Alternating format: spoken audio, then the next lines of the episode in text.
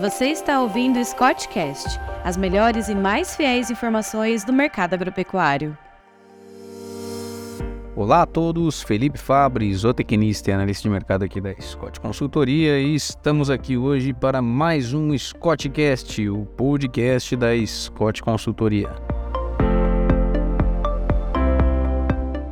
Nesta semana falaremos sobre o balanço global de oferta e demanda de milho e soja divulgado pelo Departamento de Agricultura dos Estados Unidos, o USDA, no último dia 8 de fevereiro. Com relação à soja, o relatório diminuiu a expectativa para a produção mundial, uma queda de 5 milhões de toneladas, puxado principalmente pelo quadro na Argentina que nós comentaremos logo mais.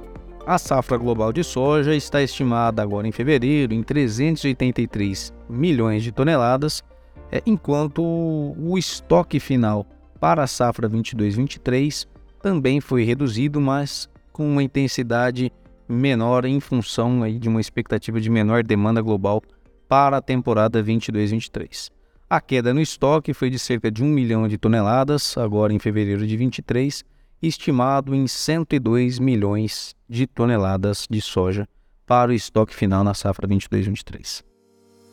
Com relação à Argentina, conforme comentamos, o quadro climático tem pesado na produção local e o USDA apresentou uma redução de 4,5 milhões de toneladas frente às estimativas do relatório de janeiro de, 20, de, janeiro de 23 é, estimando hoje 41 milhões de toneladas para a produção argentina.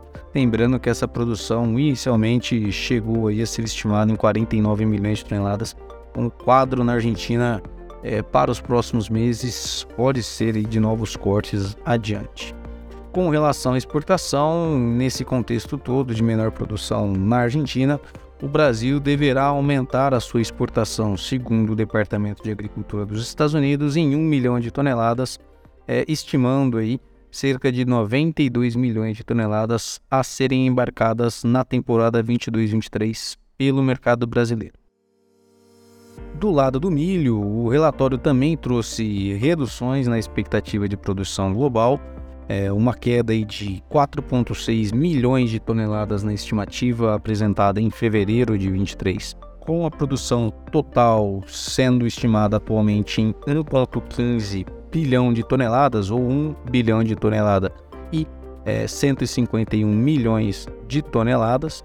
E dentre os principais produtores, o quadro também trouxe uma revisão negativa, principalmente para o mercado argentino. É, apesar aí do, do quadro no Rio Grande do Sul nessa primeira safra também ser preocupante, a queda veio puxada principalmente pelo mercado argentino. No Brasil, nós tivemos uma manutenção na, na projeção quanto à produção local.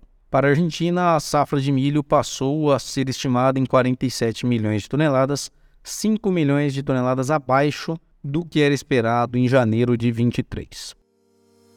No quadro é, de exportação, temos aqui um cenário muito positivo, caso confirmado ao mercado brasileiro. Tivemos uma revisão de 3 milhões de toneladas ante o relatório de janeiro último, com a projeção atual para 50 milhões de toneladas exportadas pelo Brasil na safra 22-23. Se essa estimativa foi, for confirmada mesmo, o Brasil passará a ser o maior exportador de milho do mundo na safra 22-23, superando o mercado norte-americano.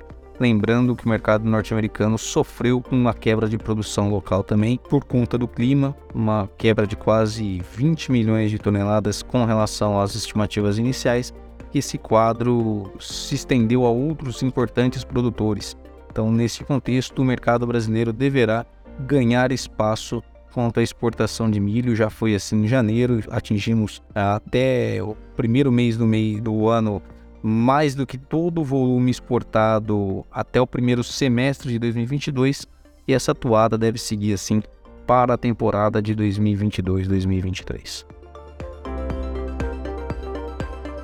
Bom, pessoal, por hoje era isso. Muito obrigado a todos que nos acompanharam e até o próximo Scottcast.